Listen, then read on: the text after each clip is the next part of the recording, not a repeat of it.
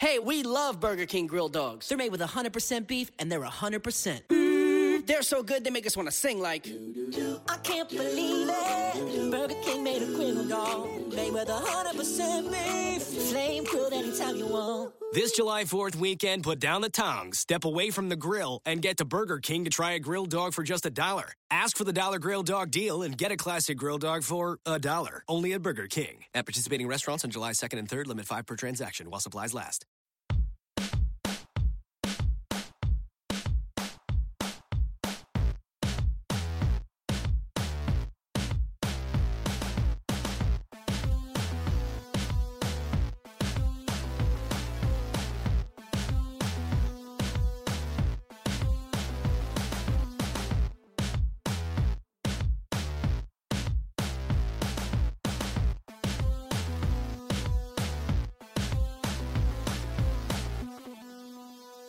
Welcome to the last edition this week of the Dunc'd On Basketball Podcast.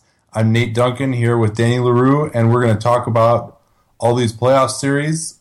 Time is short. Let's get right to it. Uh, what do you want to start with?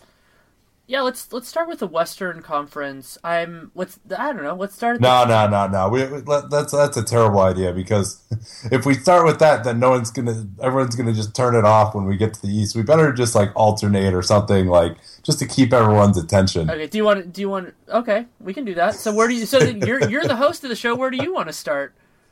Oh yeah, I guess I am. Uh, okay, why don't we start with uh, the one that we know so well, and that's going to be Golden State, New Orleans. Um, what are the injury issues going in here? It uh, Jrue Holiday. It looks like everyone theoretically is going to be healthy for New Orleans. Jrue Holiday uh, is returning from that stress issue with his lower leg that's troubled him over the last two years.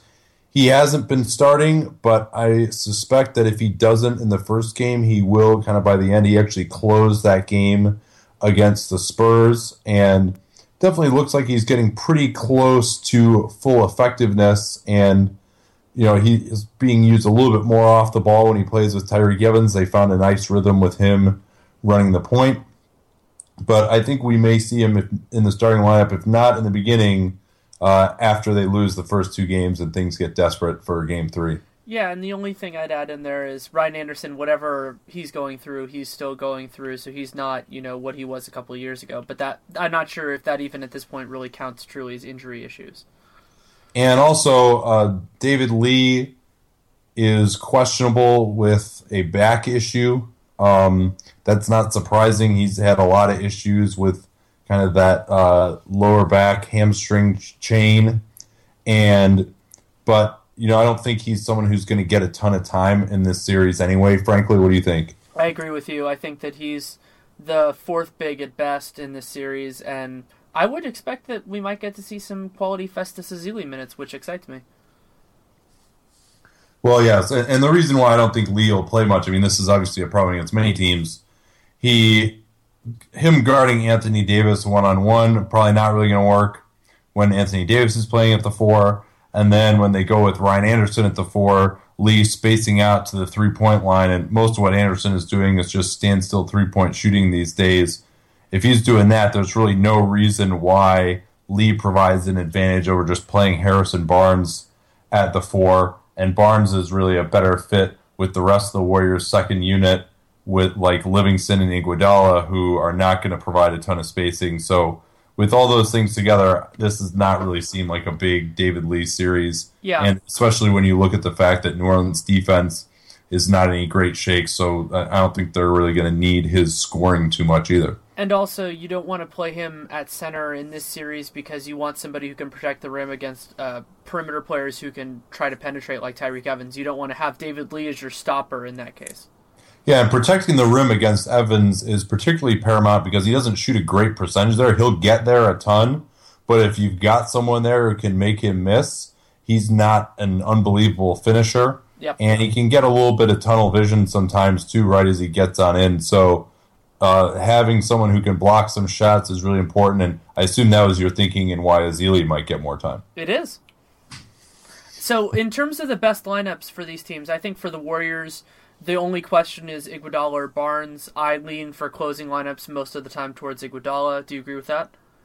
Yeah, so, certainly I think that's the case unless Barnes is just absolutely lighting it up from three point range. He his star has kind of waned as the year has gone on, though, as Iguodala has waxed. Uh, the greater issue, I think, will be who New Orleans decides to close with. I think that'll determine how the Warriors go. If they're going to close with Asik at center, then you're going to see Bogut. But I think if they close with Ryan Anderson, then we might see Draymond Green at center and Harrison Barnes at the four. Yeah, we could definitely see that, and that resolves some of the other issues with them because I think you can disagree with me, but I think that Tyreke would have some trouble with Iguodala, and that allows you to maintain that matchup without sacrificing anywhere else. I mean, you, you say he would Iguodala would do a good job guarding him. Is that what you'd say? Yeah, I think so. Not not an amazing job, not a shutdown thing because Iguodala isn't all the way there. You know, he's he doesn't have that. That's kind of the equivalent of a first step defensively that he used to have, but I think he could do a, a, a good enough job. Yeah, you know, I think actually it, we're more likely to see Thompson on Evans than we do Iguodala. That really, for the last two years, that could they put Thompson on the big scores, and Iguodala has had some disappointing efforts when I've seen him matched up against real good scores. He's still a master off the ball, and so when you look at the kind of value added there, he's a much better off ball defender than Klay is. And Klay's more kind of a dogged, chase your man around, execute the system kind of guy. So I think that we'll see uh, Klay Thompson guarding Evans more than we might see Iguodala. I think that we already talked a lot about the player they might see less of. I think we both agree with David Lee. There are a few underrated storylines in this series. What do you see? Well, one is who's Steph Curry going to guard with this starting lineup for the Pelicans? Assuming Holiday doesn't start, they're starting Evans at the one, Eric Gordon at the two, and then Quincy Pondexter at the three. So who are you putting Curry on of those three guys? I think you're putting him on either Gordon or Pondexter. It's kind of more of a Mark Jackson special, sliding him off. But the reason you do that is because, as I always talk about, point guard and port primary ball handler are two different things. I don't think Curry guarding Ty- Tyreke Evans makes much sense, and so you just put him somewhere else. Yeah, I think that's right. Now, for the Pels, uh, who is going to guard everyone on Golden State? I think you put Jrue on Steph. I mean, if we're if, if, we're going in the starting lineup without Jrue, then that gets really challenging. I don't know who you put on him there, uh, but yeah, the other spots, I'm it, the Warriors just don't match up well with them. I mean, I think you put you put Pondex. I probably I trust Pondexter more defensively than I do Gordon. Would you agree with that? Would you put Pondexter if they're starting him on Klay? Oh, that's a tough call. Um, yeah, probably. And then you'd you'd have Tyreke on either Barnes or Iguodala, but you're still that leaves you. You know, you're going to put Eric Gordon on Curry if they go with this same starting lineup that they have. That's that's a tough call there. Um, yeah, and it's better than Tyreke. I think Tyreke on Curry would just be a disaster. I think if I were the Pelicans, a, a lineup I might consider would be Holiday at the one, uh, and then also Evans and Gordon with Pondexter at the four rather than Ryan Anderson. I like, it, actually, I like it a lot. Now, that's not something I've really seen them do much of at all, but Anderson's going to be a big defensive liability in, in this series. I'm not sure who he's going to guard. I mean, I guess he would have to guard uh, someone like Draymond Green, or if, you know, when he's in the game, the Warriors decide to go with Green at center, especially in the closing lineups, then who's Anderson going to guard? He's going to space out to someone like Barnes. That's going to be tough for him to fulfill any help responsibilities if that's the case. So, you know, I, I think with Pondexter, that would open up some switching for them. They would still have Anthony Davis playing center, but I'm not sure Monty is going to get that creative. We'll have to see. Yeah, and the other huge question for me is will Omer's defense or offense, sorry, be a big liability in this series too? Because the Warriors are a team that can do a really good job if they if an opponent is playing a non-factor on offense. They have so many smart defenders and they communicate so well that I feel that would create some major problems for New Orleans. And will the Warriors be able with the starters because presumably Omer Asik is going to start, will they be able to exploit that as the best defensive team in the league? Yeah, you really when Bogut is guarding Asik, he's going to be able to roam quite a bit. Asik, a guy who struggles to catch the ball, when he does catch it, he'll kind of take forever to go up. He brings the ball down, and the Warriors have all types of guys who can dig down and strip it from him. So I think you're going to see him with a lot of frustrating missed layups or getting stripped down low in this series or times where he just can't quite go up quickly enough to score and then gets fouled and struggles from the line. So we'll see if if he can stay on the floor offensively. That really helps the Pels a lot. But uh, again, I think they they sort of have a choice between these offensive and defensive lineups. And what makes the Warriors so unique is their offensive lineups are their defensive lineups. Yeah. Uh, any other big questions for you in this series? So, what are the Pels' odds of getting this to six games? Oh, so they have to win twice. Uh, let's say ten to twenty percent. Wow, that low, huh? I mean, the, to me, the Warriors. I think the Warriors are going to win more of these games by fifteen than the Pelicans are going to win. Yeah, especially the way they've played at Oracle, I think that that's reasonable. I could see the Pelicans maybe winning games three and four at home. It sure seems unlikely that they'll take one at Oracle, but we may be giving this Paul's team a little bit of short shrift because they're finally healthy now for the first time, and Davis could be a big problem. Maybe he's someone who can blow up in the playoffs, and we're not quite giving him his due as one of the top five players in the league. But I agree with you; the odds are pretty low. I'd give him a little better chance. So I'd give him at least a twenty-five percent chance of getting this to six games. Although I think it'd be the type of thing where you know they had a pretty bad point differential, but eked out games three and four at home uh, Yeah. with their uh, with their crowd behind them, and then uh, end up losing in game six in relatively decisive fashion. Yeah, I definitely think there's a possibility that I I'm pretty high on New Orleans in terms of their team. I just feel that they ran into the wrong opponent. And you know, against another opponent, you know, if let's say they had gotten the 7, I probably would have expected that series to go 6 or so, but I just th- feel like this Warriors team is vastly superior and they're playing really well right now.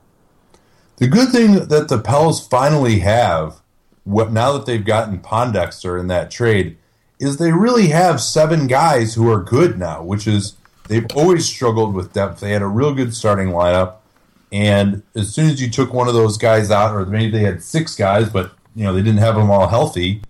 Now they've actually got seven guys who can play, and hopefully Monty won't go that much beyond them. Uh, you know, because then you're getting into guys like uh, Alexis Ajinça or um, Dante Cunningham, you know, or Norris Cole. Norris Cole may get some time trying to defend Steph, but he's a bit of an offensive liability. His heroics against San Antonio last night, notwithstanding.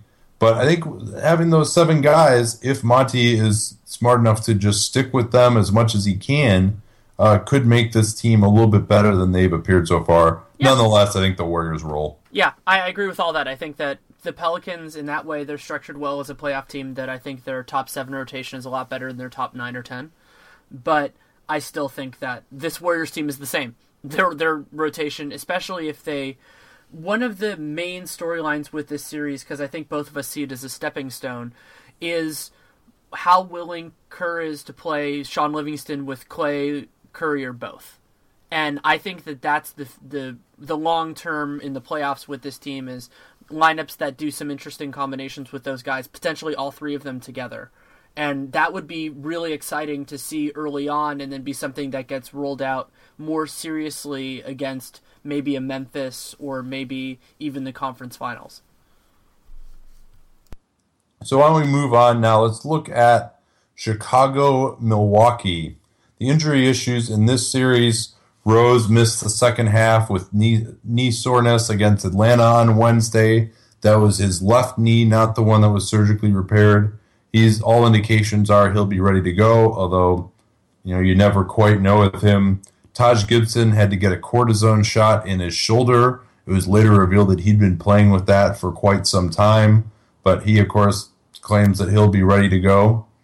So those are the main issues for the Bulls, and then uh, Kirk Hinrich also had a knee sprain, which he's tried to come back from and then missed a couple of games again. Frankly, I think the Bulls are better off playing him as little as possible and, and seeing more of Aaron Brooks and Tony Snell than Hinrich in this series. You're so polite. You're so polite, Nate. so that might actually be helpful. Although Thibs has said it's basically going to be an eight man rotation, then with and then Tony Snell and Hinrich will kind of be splitting the ninth spot. I was surprised that he revealed that, but that's sort of where we're where we're at. Um, so why don't we talk about what the uh, the best lineups are for each of these teams? What do you expect to see them close with?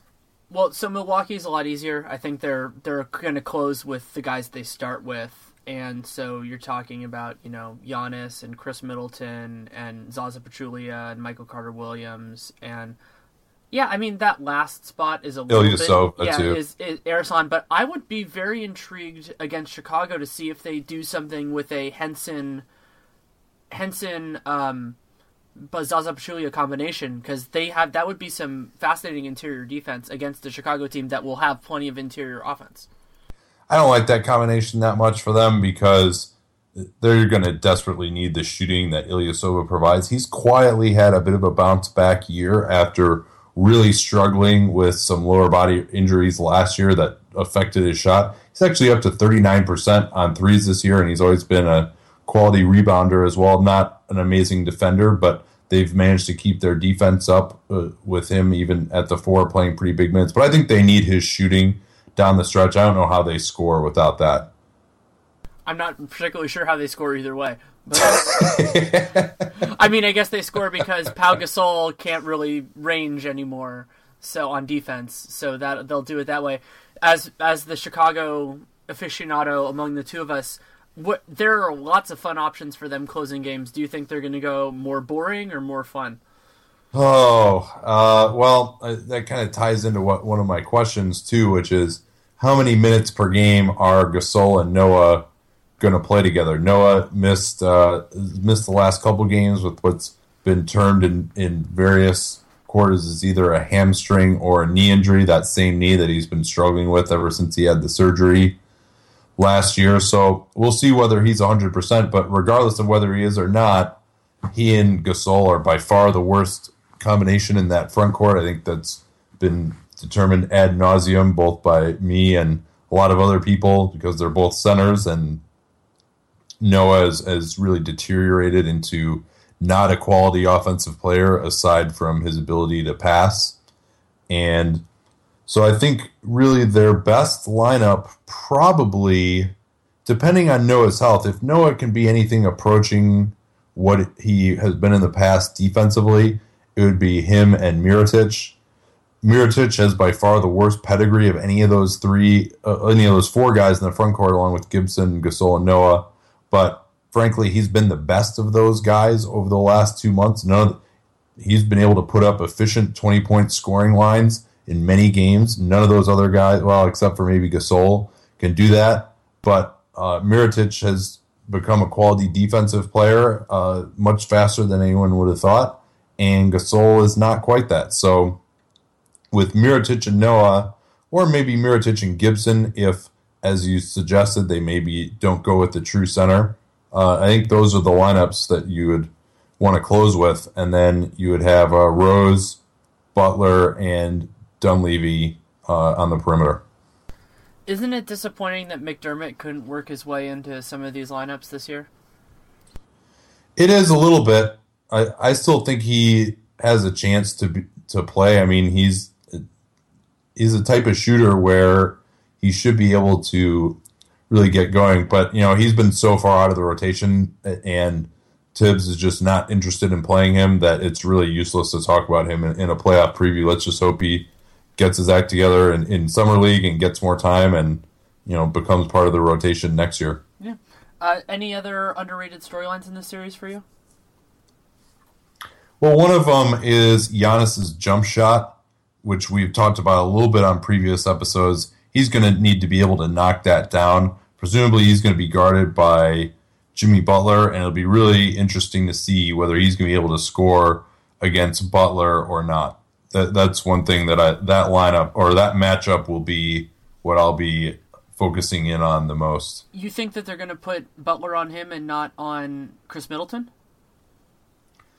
Yeah, I think so. Um. Because Middleton is not someone, and, and we may see him switch off depending on who's hot, but Butler's more of a guy who's a great defender, one on one, stopping drives to the basket, than he is necessarily guarding someone all the way out at the three point line.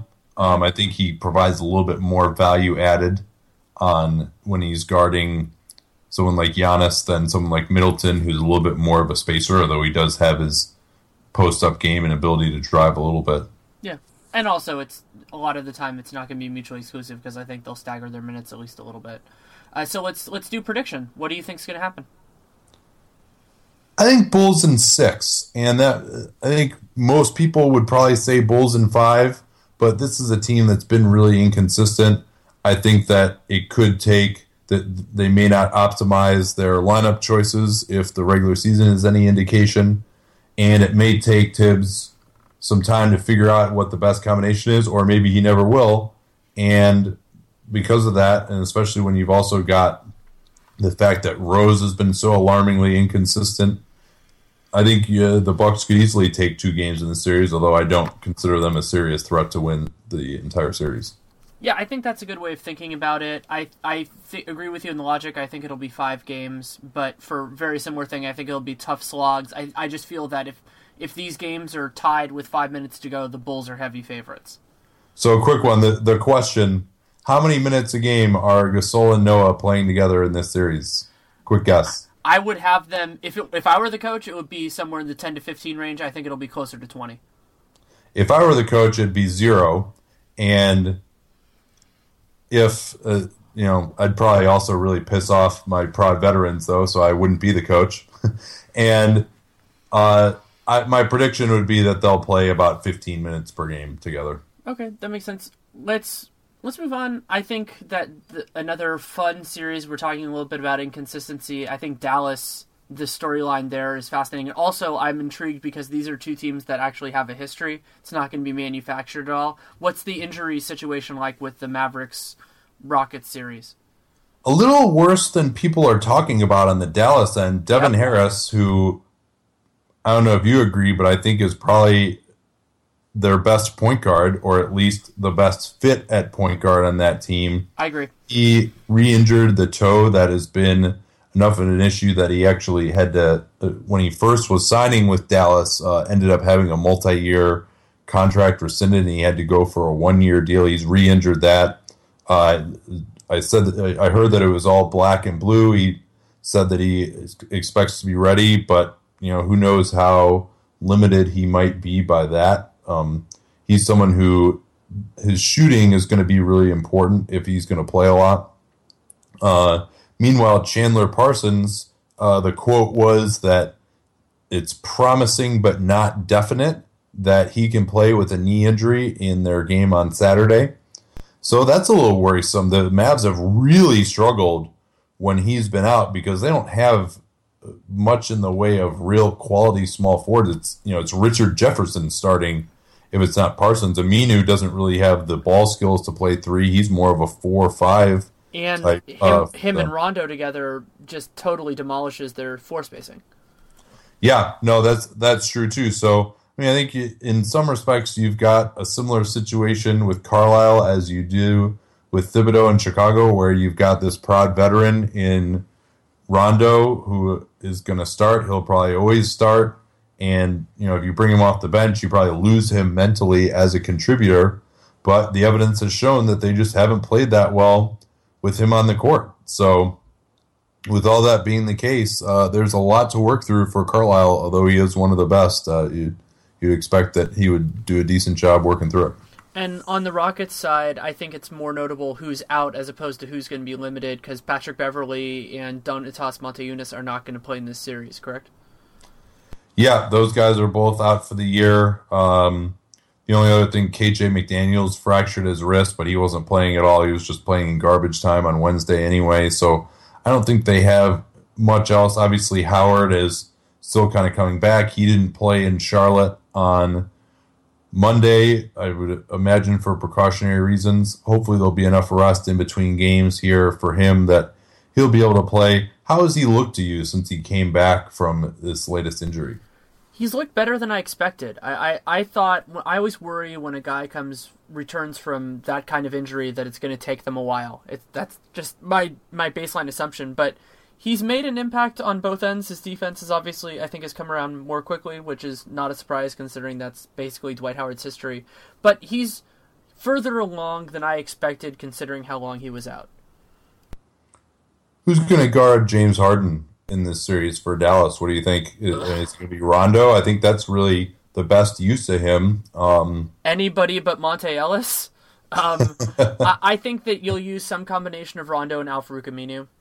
I would be really excited if we get to see. Obviously, he'll be limited early in the series, but if we get to see some former teammate Chandler Parsons guarding James Harden, not that Parsons will do a good job at all, but I just I, I always think it's fun when guys who played the year before face each other the next year. Oh, absolutely. No, I, I think that'll be really interesting with the kind of purported bad blood between those two guys um, over the summer, where some comments were made that Parsons essentially wasn't that important to Houston, uh, although they supposedly patched that up. But no, it'll be good. There's always there's always a fun dynamic between Joe Morey and Mark Cuban. So we'll, we'll see what happens in this one. No one's really talking about this series because Houston is really one of the less menacing two seeds in the West that we've seen in a while. If you look at what their point differential is and just kind of how much people think of the talent on that team, but you know they are the two seed for a reason. So uh, we'll see. They're a team that's got a pretty decent chance of getting to the West Finals. Uh, they're going to have home court advantage in the second round if they can make it there. They also, one of the dynamics with this is that when we're thinking about the playoffs in this time period, we think about it in terms of all the series at the same time. But when the playoffs actually happen, the games are pretty well staggered. So I think it'll be one of those series that people are going to start realizing in game three or game four, they'll probably have already had one exciting game, and they'll be like, oh, this is pretty fun. And then at that point, they'll realize that these are all separate. Conver- these are all separate things, and I think it will take the spotlight at least one night, probably more than that. So who's a guy who played a fair amount in the regular season for e- either of these teams or both of them? Who you know, there's always kind of guys who get cut out of the rotation as the playoffs go on. Who's a potential candidate for that uh, with these teams? It's cheating to say Richard Jefferson, isn't it? Oh, no. I mean, he played pretty big minutes for Dallas, so I, you know, I don't, I don't know that it is, frankly. And Rondo is is potentially another candidate, especially if they put him on Harden and he's not able to be effective. Yeah, and, um, and it's hard for the Rockets because the Rockets just had those just had the Motiejunas injury that I think is going to change the rotation a little bit. What I'm intrigued by with Houston is how they choose to handle the center minutes that are not going to Dwight Howard. Are they going to use Dorsey there? Are they going to maybe even try some Josh Smith there? I, I'm I, I'm interested in that also because again, it's probably a stepping stone series for Houston. I don't expect Dallas to win. So seeing how they handle adversity because they're going to have a whole lot more adversity in the next round. Yeah, I, my prediction would be that Joey Dorsey really falls out of the rotation. That the bigs are going to be Howard, Terrence Jones, Josh Smith, and that they'll pay, play Smith at backup center, especially because the Mavs backup center is Amar'e Stoudemire. They might even go with Aminu at center in, in some lineups on occasion. So all that indicates I think we'll just see Smith as the backup center for this team, and then you know we'll, we'll and they might just go small around him. That's what they've been doing a lot uh, down the stretch in these games. I, I think that definitely makes sense. Do you want to go straight to predictions now? I think we've already talked about the big question, which for me is who guards Harden. Yeah, let's. uh I'm gonna go Rockets and seven. Wow, seven. I they did that. The Mavericks pushed a good team to seven last year. I think Rockets in six. For me, I think it's probably similar logic. Again, like what I said about the Bucks Bulls series, I feel like these games they are close at the end. I think the Rockets will do well in, especially if Harden's getting calls, which I think he will in this series. But I wouldn't be surprised if it went seven. I would be surprised, that, and I'll be interested to see if you agree. I would, even if it goes seven, I would be surprised if the Mavericks win. I think that if Rondo plays, they're really doing Houston a favor because they've got Jason Terry and Pablo Prigioni as their point guards now, two guys who I think are both 37. And if you put in someone that they actually have to guard, that could be a big liability for Houston. But Rondo isn't really that guy at, at this point in his career. He's not a huge scorer and not something they have to worry about a ton, so they can hide him on him. But you know, I think Carlisle can find a way to exploit those guys, and Houston doesn't have much in the way of point guard depth. Um, so I, I, I do think that Dallas has the coaching advantage in this series, and I don't know that Houston is really that much better of a team on paper than Dallas is. They do have the home court, so that's why I see it going seven. Yeah, I can definitely see that. So now we're gonna we're gonna go east. Let's do let's let's knock one out. Let's do Atlanta Brooklyn. we can we can make I think we can make this on the brief side. Okay, well, so the injury issues for Atlanta, Mike Scott was coming back from a broken foot. He sat out on Wednesday with a back injury. Doesn't appear to be serious. Paul Millsap coming back from a shoulder strain. He played, but not particularly well on Wednesday. He was only two and nine from the field. Yep. But uh, indications are he'll be ready to go. And frankly, against this Brooklyn team, I don't think it matters all that much. Brooklyn relatively healthy. Alan Anderson questionable with an ankle, which is not insignificant. He that would limit their ability to go small quite a bit. But in his absence, Bojan Bogdanovich has taken advantage of the minutes, and he had that great game last night. So th- those are the injury issues. Uh, what do you think of the best lineups for? Uh, I mean, for the Hawks, it's clearly their starters. What are you rolling with in crunch time if you're Brooklyn? I think Bogdanovich has shown a lot. I actually really like him being one of the closers. So you go the big money guys, so Deron and Joe Johnson. The power forward spot I struggle with a lot. Uh, that's the one that I, I not really confident. Obviously, Brook Lopez is center. Where do where do you see that? I mean, you also have you have a lot of just morass going on on that team. How do you what do you think about that fifth starter spot? Well, it's not entirely obvious that it'd be Brook Lopez because they've had some success with Plumlee closing as well. But Lopez has been great. He's really carried them. Um,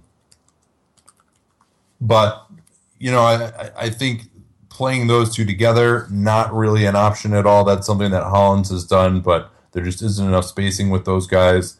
Nor is there enough defense. So really, you know, at at the power forward spot, I think they've had some success with Joe Johnson, but obviously Thaddeus Young has been real good since coming over. So I, I think you roll with him as Yeah. the as the starter and Mar- or as as the finisher. Markel Brown starts on occasion, but I think he's going to be one of these guys who plays three minutes and then goes and sits down uh, at the start of each half and never comes back. The Keith Bogans memorial role. Yeah, I, I think that's definitely that, and I don't even know if that counts as a player we'll see less of because I think that's about what we all expect. Uh, What do you what do you see in terms of the Hawks thinning out the rotation? I think Schroeder is obviously a part of it. I think Pero is a part of it. But how do you think they resolve the two through four, especially if Mike Scott isn't all the way back? That's actually going to be a problem for them. I think Scott is very important to keep the spacing train rolling for them in bench units. Pero is pretty limited, and you know he's more of a three point taker than a three point maker. Uh, the former has some value, but Scott can actually drain those shots and, and get hot. Pero is always going to kind of just fire away and draw the opposing big man away from the hoop, but not a guy who's going to hit that many of those. Um, another guy I think we might see a lot less of is Kent Bazemore as a guy who's going to get helped off of a lot. He's really the third wing. They're relying on him at this point, but the drop off from Korver and DeMarre Carroll to him is a pretty massive one, especially on the offensive end. So I think we might see Coach Bud, uh, if not in this series, the next one, being forced to go big minutes with Korver and Carroll. Yeah, I definitely think that's it's a it's a really good point, and I think that's going to be a bigger issue as they move on in the playoffs, which I think we're going to see. I do you really are there any underrated storylines in this series? I guess Joe Johnson revenge series. Yeah, well, I mean, the, the I think the amazing underdog story of the Brooklyn Nets making the playoffs with uh, such a scrappy, uh, underpaid roster. Yeah. Uh, you know, not, not that much really uh, in this series. I think people, the Nets are probably the least interesting team to uh, anybody. Um, it's in the playoffs right now. I think everyone expects the Hawks to roll. This is probably the series that's most likely to be a, a sweep, in my opinion. Do you agree with that? Yeah, I'd say it's the most likely to be a sweep. Uh, but at the same time, I could see Brooklyn swinging a game or two. They have some they have some talent that might be hard for the Hawks to counter. But again, I would be floored if they made it even threatening for the series. Yeah, you know, especially Brook Lopez is going to be someone that's not going to be that easy for Atlanta to guard. Now, Lopez is a terrible matchup defensively for the shooting that the Hawks have in the front court. That's for sure. And someone with more mobility like Plumlee might be a better matchup against Horford. So that'll be a big key is whether Brook Lopez can abuse the Hawks front court more than they can abuse him. And I would put my money on the Hawks in that matchup. Yeah, I, I definitely would too. I, I am excited. I'm ex- I, I don't know. I'm excited to see how the Hawks do because we haven't seen them really at full strength in the playoffs yet. Well, just make your cable bill. Make sure your cable bill for NBA TV is paid up in that case. Oh, yeah, definitely. Um, and so, okay, moving on to the Western Conference. Which series? Which series do you want to go with now? Do you want to save the best for last, or do you want to do it now? Uh, nah. Let's let's save the best for last. Let's keep the listeners uh on, on the edge of their chair. Why don't we go with Memphis Portland? Okay. Uh, and I hope you've got a, a 15 minutes to go through all the injury issues in this series. It's just, it's just, depressing. Oh my god. Yeah, for depressing for everyone except for a, a Warriors fan. So, Mike Conley, uh, the statement was that he could not have played, and neither could Tony Allen have on Wednesday if it were Game One of the playoffs. So, if that's the case, you know, uh, when is that game? Is that Sunday? Yeah, I believe it's Sunday because the the Mavericks game and the Warriors game are both on are both on Saturday. That's right. So, yeah, I think uh, Mike Conley foot injury, Tony Allen hamstring. Those aren't things that you know magically get better over three or four days. I'm sure they can try and play, but I can't think we can necessarily expect them to be 100%. Hope, uh, fortunately for them, they're playing a Portland team that's uh, even more depleted. Yeah, I mean, so Wes Matthews, Achilles out. Uh, Afflalo, it's Dorell Wright out. Dorell, right? Dorell Wright out. Is, right? is Afflalo? I haven't heard anything if he's specifically going to be out for this whole series, but he's definitely not 100 percent even if he plays. Yeah, no, I haven't heard anything to indicate that he'll be back. Then they had three guys suffer injuries in a meaningless game on Monday in Oklahoma City. Uh, so next time fans you complain about coaches resting guys, uh, note that Batum had a knee contusion, McCollum sprained his ankle, and Kaman suffered a back injury. And Batum I know is questionable. Uh, that's the latest on, on that. And McCollum and Kaman we haven't heard too much about, uh, which would probably indicate that they'll be able to play. But again, I mean, you've got pretty much. And, and then Lamarcus Aldridge just came back from a foot sprain on Wednesday. Shot only eight of twenty four against the Mavs, although he was all they had. So maybe that's why that was. But and still has his thumb thing. Yeah, no, that's that's true. I mean, yeah, that was like ten injuries ago. We all for, kind of forgot about that uh, for the Blazers. So Lillard really is the only guy uh, in their original starting lineup who's healthy. Well, I guess Lopez is as well. So uh, yeah, I mean, uh, now now that we've run through all that, um, you know, what do you think are the best lineups each each team can throw out there, given all those injuries? um, so for Portland, I think the big men we already know it's it's Aldridge and Kaman, and then Lillard. The swingman spots, it's really whoever... no, no. You, you, mean you mean Lopez? You, oh, sorry, sorry, Lopez. I, I my my mistake. Uh, the in terms of the swingman spots, I think it's really whoever's healthy. They it's it's going to be a mash mash unit. Batum is the best perimeter guy since Matthews is out. And then the other spot, if Afflalo can play, sure. Otherwise, McCollum, I guess. Wow, that makes me feel sad. Um, yeah, I mean, maybe maybe if you're the Blazers, you kind of you know, punt a little bit on game one, let these guys get back, try and steal game two, and then you know rely on your home crowd to to try and take you through and get a lead in the series. Um, you know, with with so many of these guys being out, and in some ways, maybe it's an advantage to be on the road to start with in a game you're not supposed to win. Whereas Memphis, there's a lot more pressure on the home team to win game one. Um, but you know, I mean, obviously, you never want to just not try that hard in a, in a game in a series. So uh, it's not a great position to be in either way. See, I was thinking the reverse just because Allen and Conley's injuries will improve over time. That you see if you can steal game one and get lucky yeah. and get lucky in game one, and then with the idea that they'll be a little bit better in game two, and you swing the momentum of an entire series if you can get game one on the road. So, what do you, you know, obviously for Memphis, you're going to have three of the five spots set, assuming Conley is healthy. It's Conley, it's Randolph, it's Gasol. So, what do you think their best lineup is now on the wing? I, I mean, if he's healthy, Tony Allen, that's that's pretty easy. And then the last spot, I, I've continued to not be a Jeff Green believer. I I lean towards Courtney Lee, but it's me too. It's, me too. I, I think that that's your best five, especially when Conley is even closer. Because I think I feel like Courtney Lee can hit the open shots more reliably, and he won't take as much away as Jeff Green can do at moments. But it's not it's not that big a difference. It's kind of five one way, six the other. Um, but yeah, I mean, it's it, that that's the way that I would do it. Are there any players in this series that you think that we'll see less of, or has injur- have injuries just basically made it that we'll see more of whoever is alive? yeah, I think I think that's the case, and maybe we'll see a little bit less of some of the Memphis front court backups. Um, but uh, you know, just as Gasol and Randolph play more minutes. But aside from that, on the Portland side, side it's going to be all hands on deck. Um, so what's uh, what, what's the, the question of the series here for you?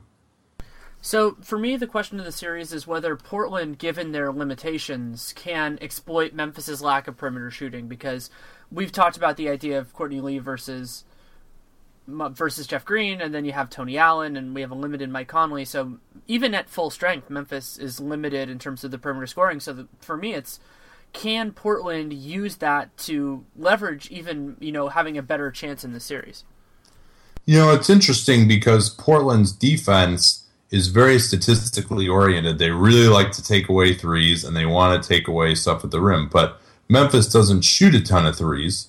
So in that case, maybe they'd be better off adjusting, trying to take away the post and you know back off in the mid range. I mean, Tony Allen's not going to shoot any threes, uh, so and I'm sure they they can adjust the scouting report to do that.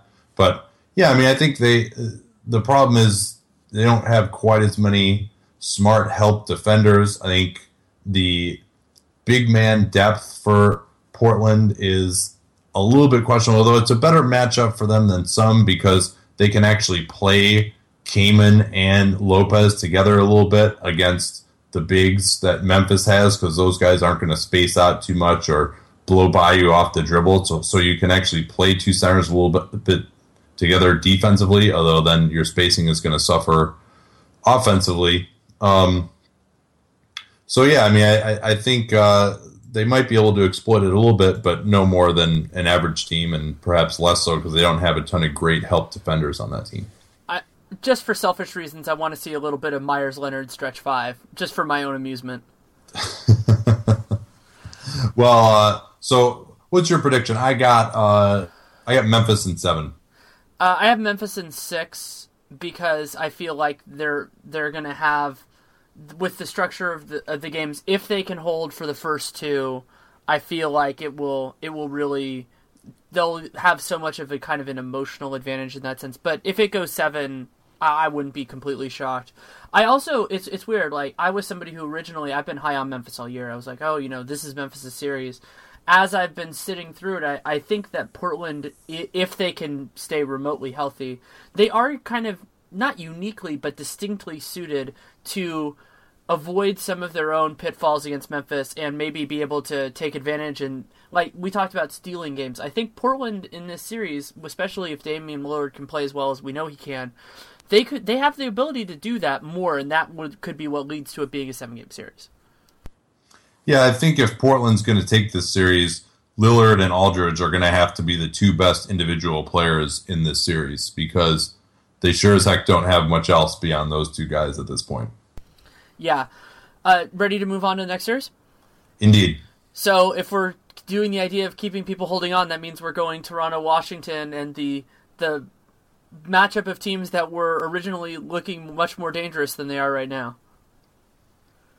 Yeah, both of these teams got off to great starts, but Washington's in particular was a bit of a mirage of, of, the schedule. They just had a really easy schedule to start off. But the good news for Washington is, although there have some been some nagging injuries throughout the course of the year and guys have missed time, there's nobody who's a, a, really a risk to miss game one for them. In Toronto, Amir Johnson missed a lot of time with yet another ankle injury. He's had chronically injured ankles, and DeMar DeRozan missed a couple games before this that this last game against the Hornets on Wednesday with a sore groin. A little worrisome since he had that uh, issue early on in the year that required surgery, but he played well against the Hornets on Wednesday. Hopefully, that was more precautionary than anything. And uh, my only concern would be if you if Amir Johnson doesn't start in this series, then you should be a little worried because I don't know how the Raptors are going to stop anybody unless he's close to 100%.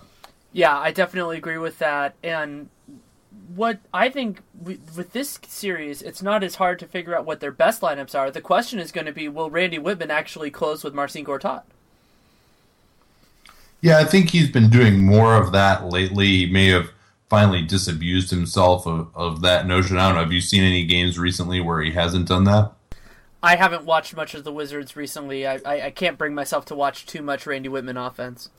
Yeah, well, I, I, watched the double overtime classic against the Pacers on Tuesday, and, and he had Gortat in there, and I've seen that in a couple other games as well. Another thing that's been talked about, Paul Pierce had a quote today saying that Wittman told him to be ready to play some four in this series, which I think uh, w- would really help the Wizards spacing a lot.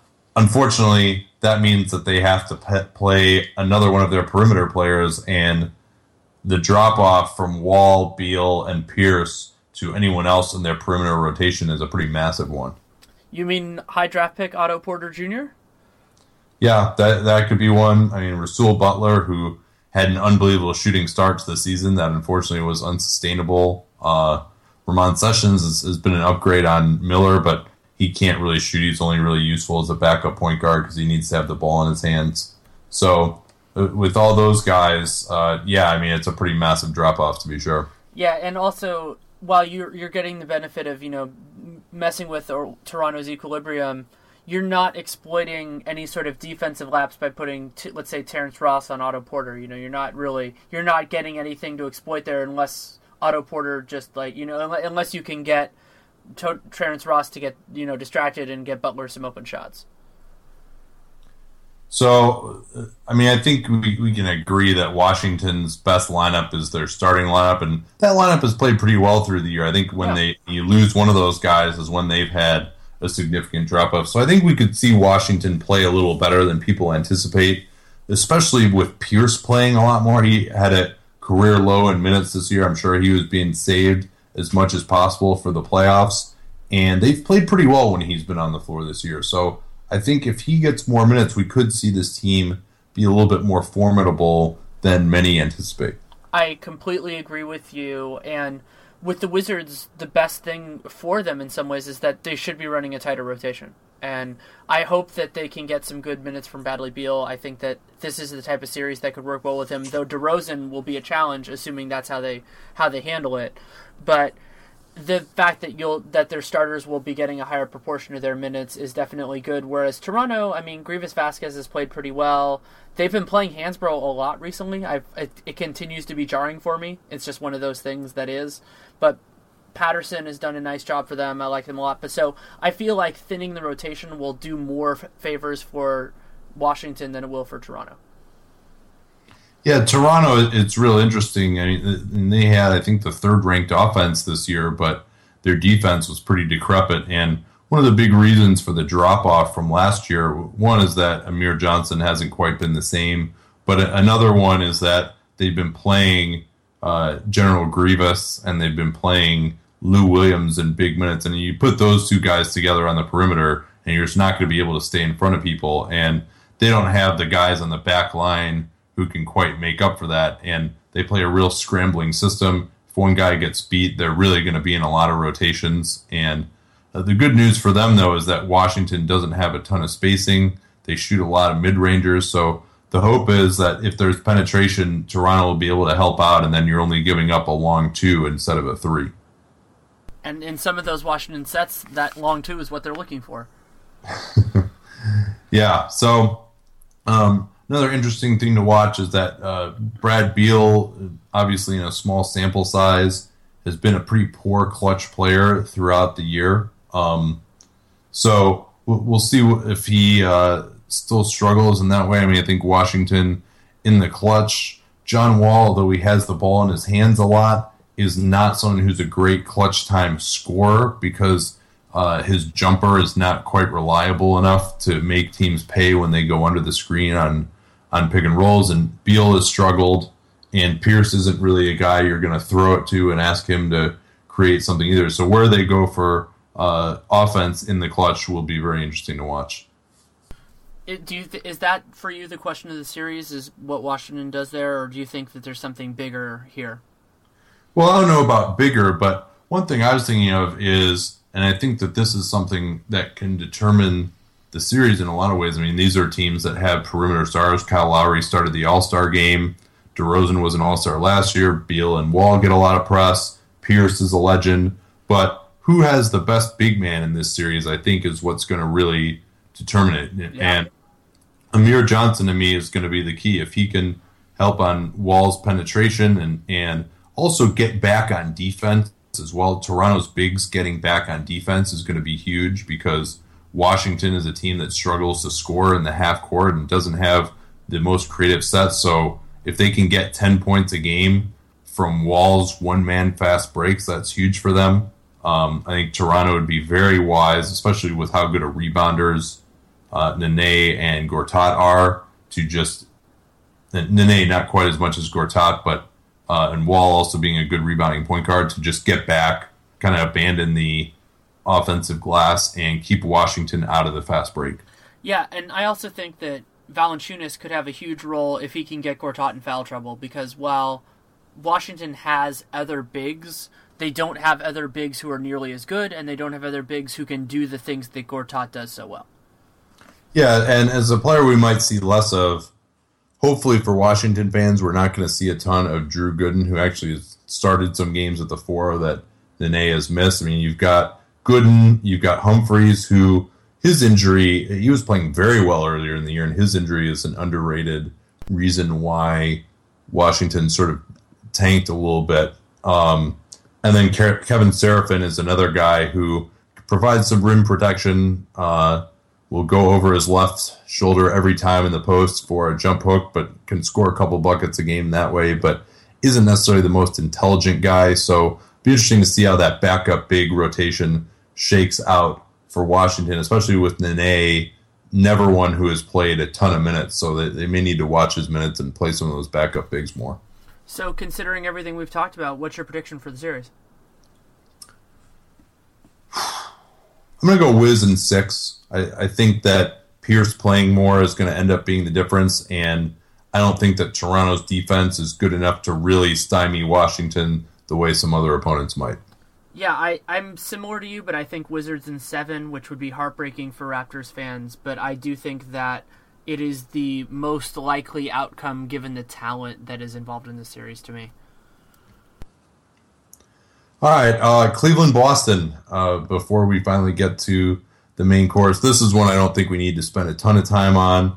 Um, the injury issues, I think Cleveland looking pretty darn healthy. They're able, they had the two seed locked up forever ago. The only thing to watch is Kevin Love has periodically struggled with his back. He's had back spasms, but that's invariably indicative of a larger underlying issue.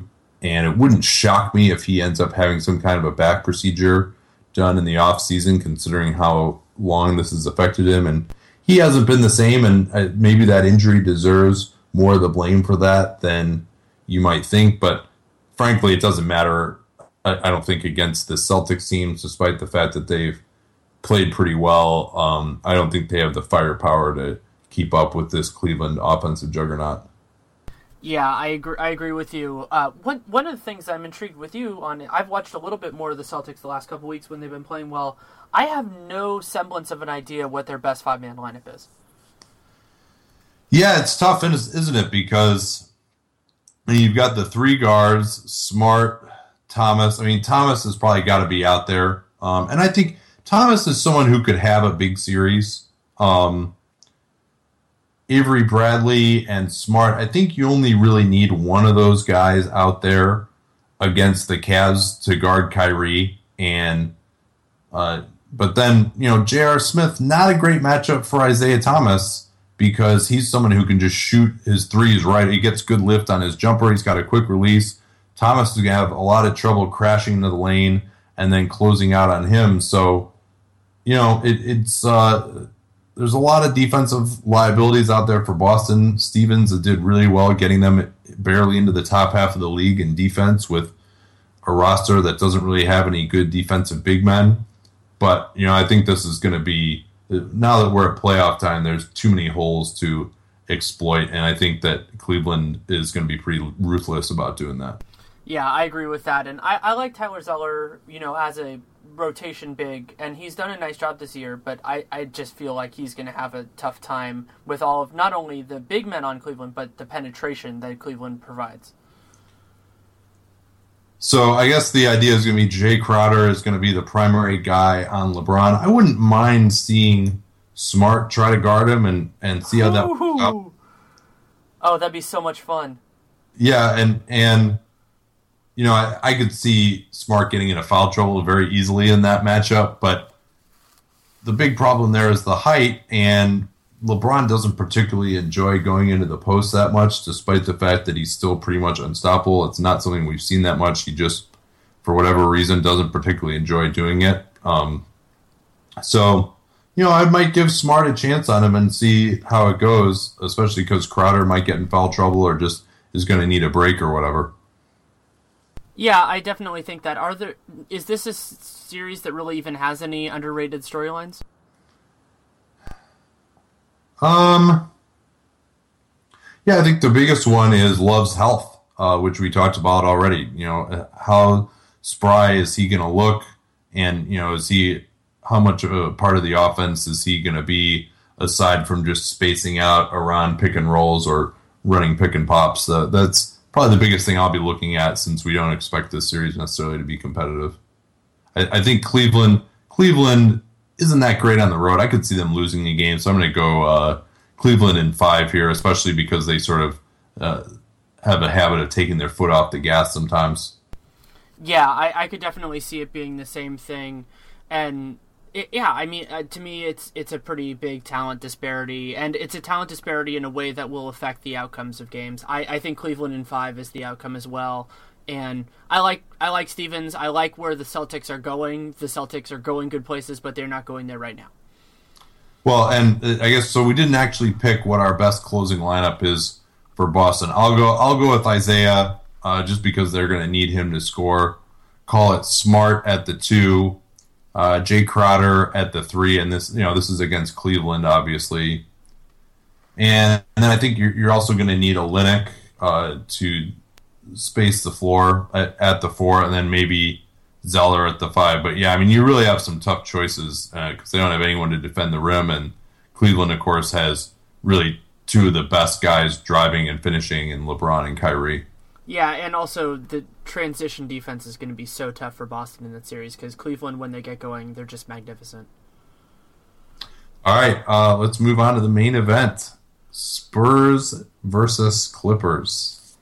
So let's start with injuries. I think you're more up to date on what's happening with Tiago Splitter, which is the in some ways the biggest health storyline of this series. Yeah, it is. I, well, for the Clippers, we can start with them. Jamal Crawford is back. He hasn't played particularly well since he got back from his own calf issues. I think it was called a calf contusion, but he's struggled a lot with calf injuries, and those can be really tricky because you need your calves, and it's it's pretty difficult to kind of take it easy because every time you jump or every time you really try and push off, you're using your calf. So you got to let that heal completely.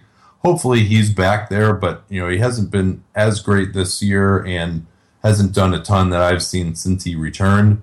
But he is going to play. The Clippers don't have anyone I think who's in danger of not playing. Uh, for the Spurs, both Matt Bonner and Splitter missed the last game with calf injuries. Splitter has struggled with calf injuries both uh, in the postseason last year, and then he missed, I think, about 20 games at the start of this year with uh, a strained calf that even developed into some nerve issues. So it's certainly something that he's susceptible to. Coach Popovich had some somewhat troubling comments by saying he wasn't going to be ready to just roll in and play 27 minutes a game. Uh, starting in game one, he's going to have to round back into shape, and Splitter is someone that they really need to guard Blake Griffin. Yeah, and I mean, he gives them a lot of flexibility because that allows Tim Duncan to kind of be the be the safety in the back and just make sure that protect the rim and everything like that if they don't have Splitter, that forces them to do some really creative things, like potentially put Kawhi Leonard on Blake, which I would be excited to see, but definitely changes the Spurs fundamentally. Yeah, well, that that takes us to what's the best lineup. Why don't we start with the Spurs? I mean, I think their starters is, is definitely the way to go, um, and and or maybe with Boris Diaw in place of Tiago Splitter, but I think Diaw is a much worse matchup against Blake Griffin. Blake hasn't been quite the bull in the post this year that he has been in past years, but still a dangerous matchup. And Diaw is someone who's not been the same defender as he's been in years past. The other option then is going with Kawhi at the four and playing both Ginobili and Danny Green.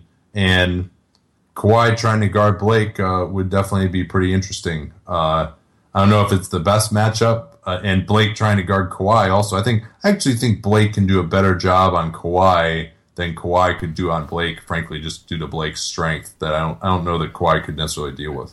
If if you had Diaw and Duncan, would you also consider flipping it and having Diaw just guard DeAndre because DeAndre's not going to make him do that much?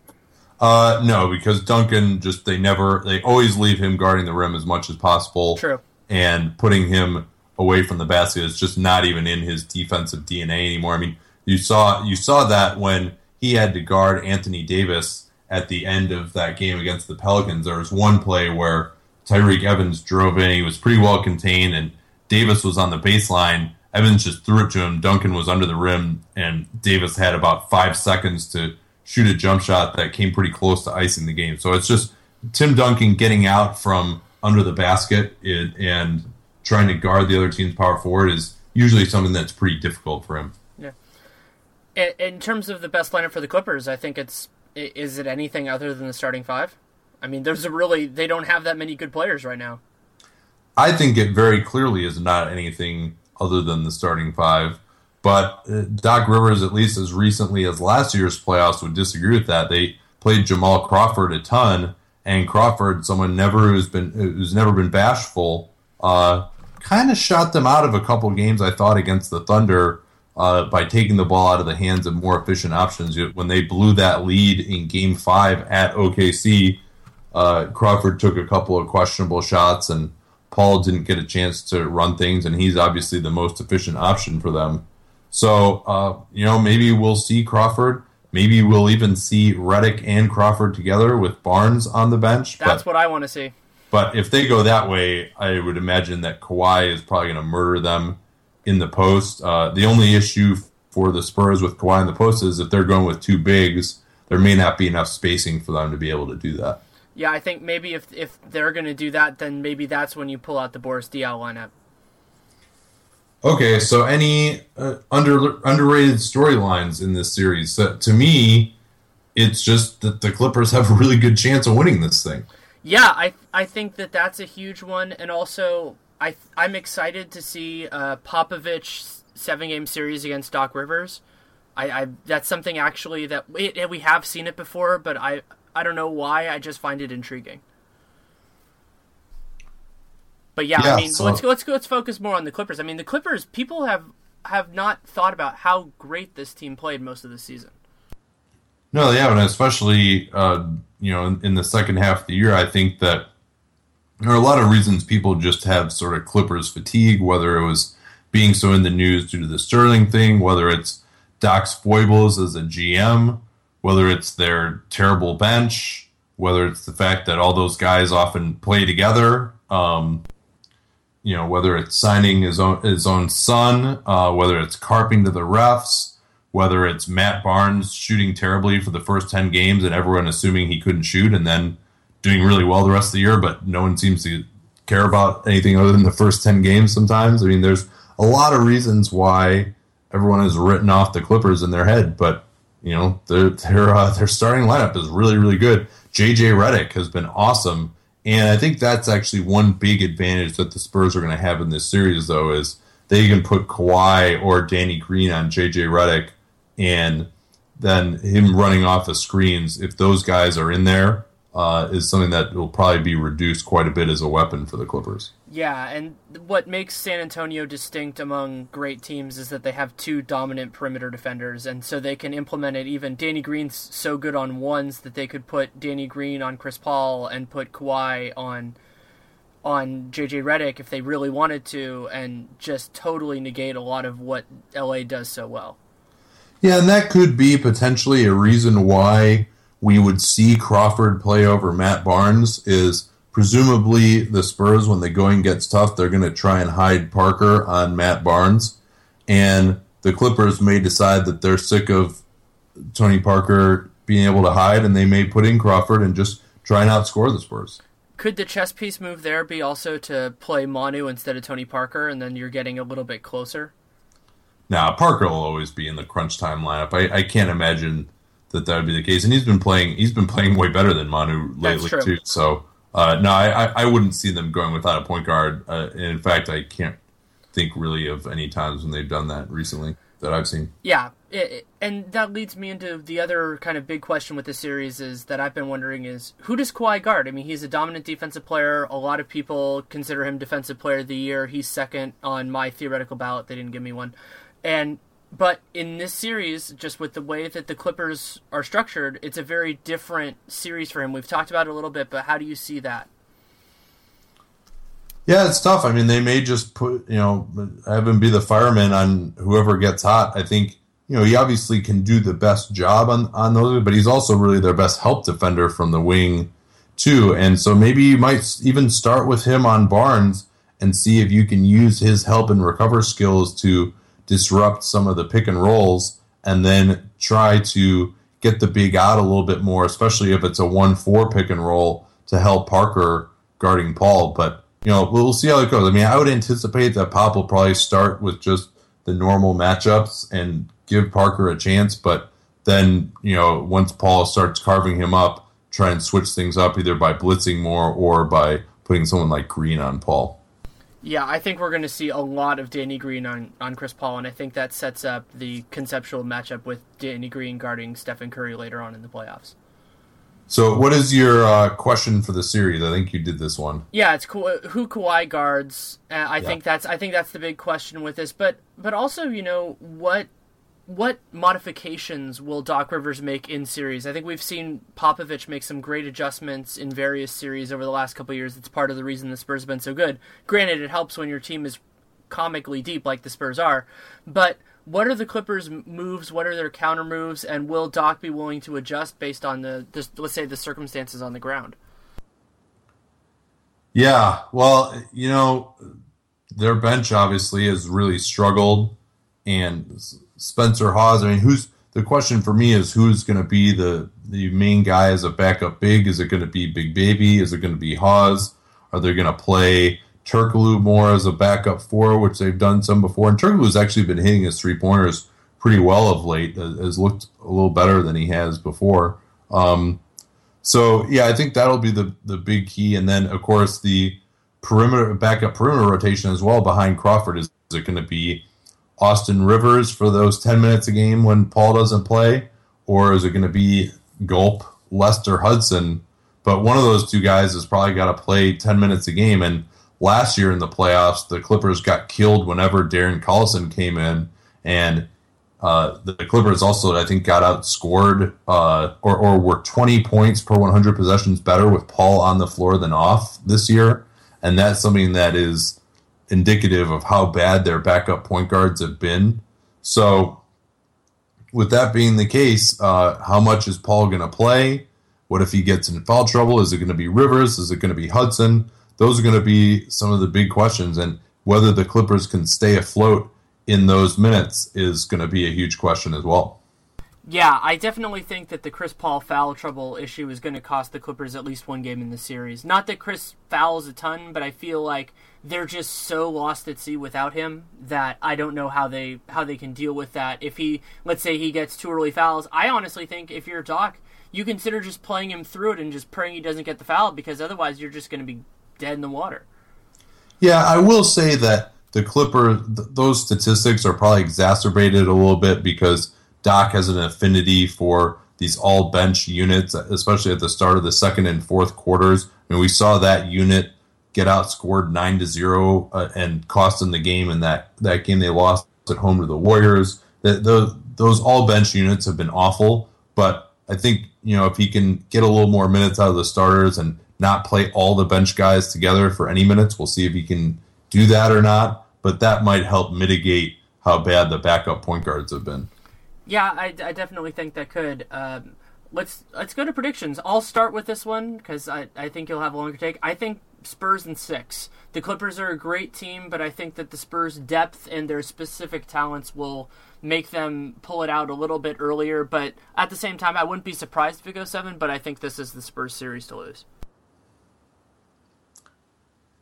You know what? I think I'm going to go Clips in seven. Wow. I, I'm uh, I'm going to be a little bit of a contrarian here. I think the Spurs, for all of their impossible to die uh, reputation and all the success they've had over the years, I mean, they're not exactly a team that wins a ton of series on the road traditionally. And and there's really only been a couple that come to mind, and certainly not in the, in this current iteration of the team. I can't think of any series that they've won without home court advantage. And the Clippers don't have the most amazing home court advantage in the world, but I think it, it'll be pretty decent. And another thing too is that the Clippers don't really have a wing superstar for Kawhi Leonard to guard. And I'm worried that that Splitter may not quite be himself. And I think that San Antonio could actually struggle to stop the Clippers. And that San Antonio is, does not have anyone on the wing.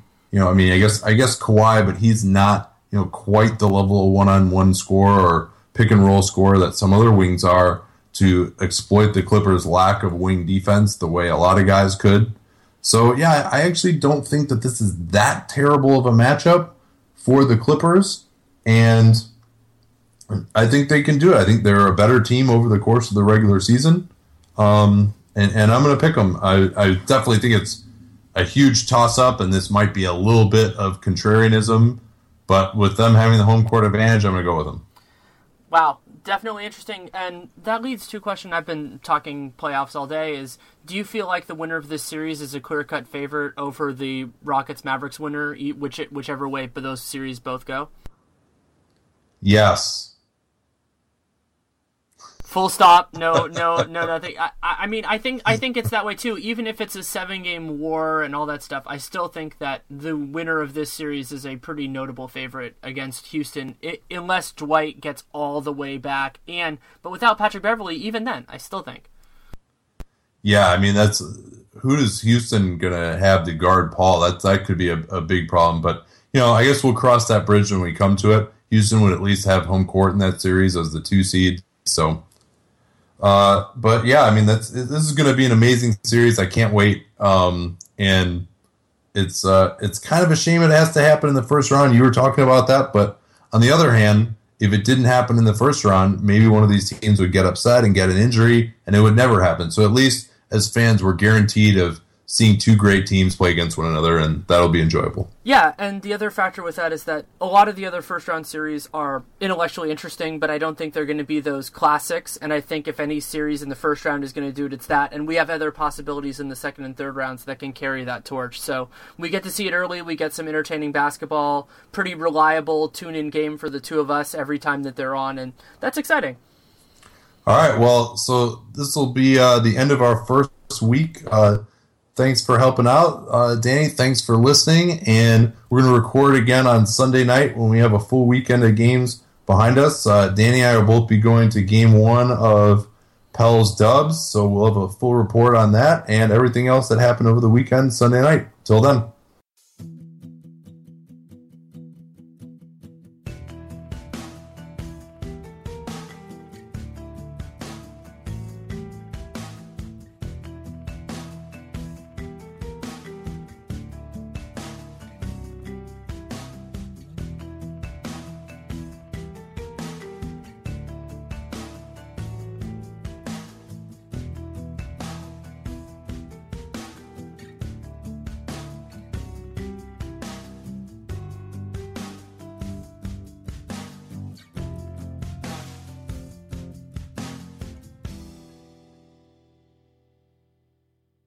Don't go to geico.com, car insurance can be confusing. Like Swedish techno confusing.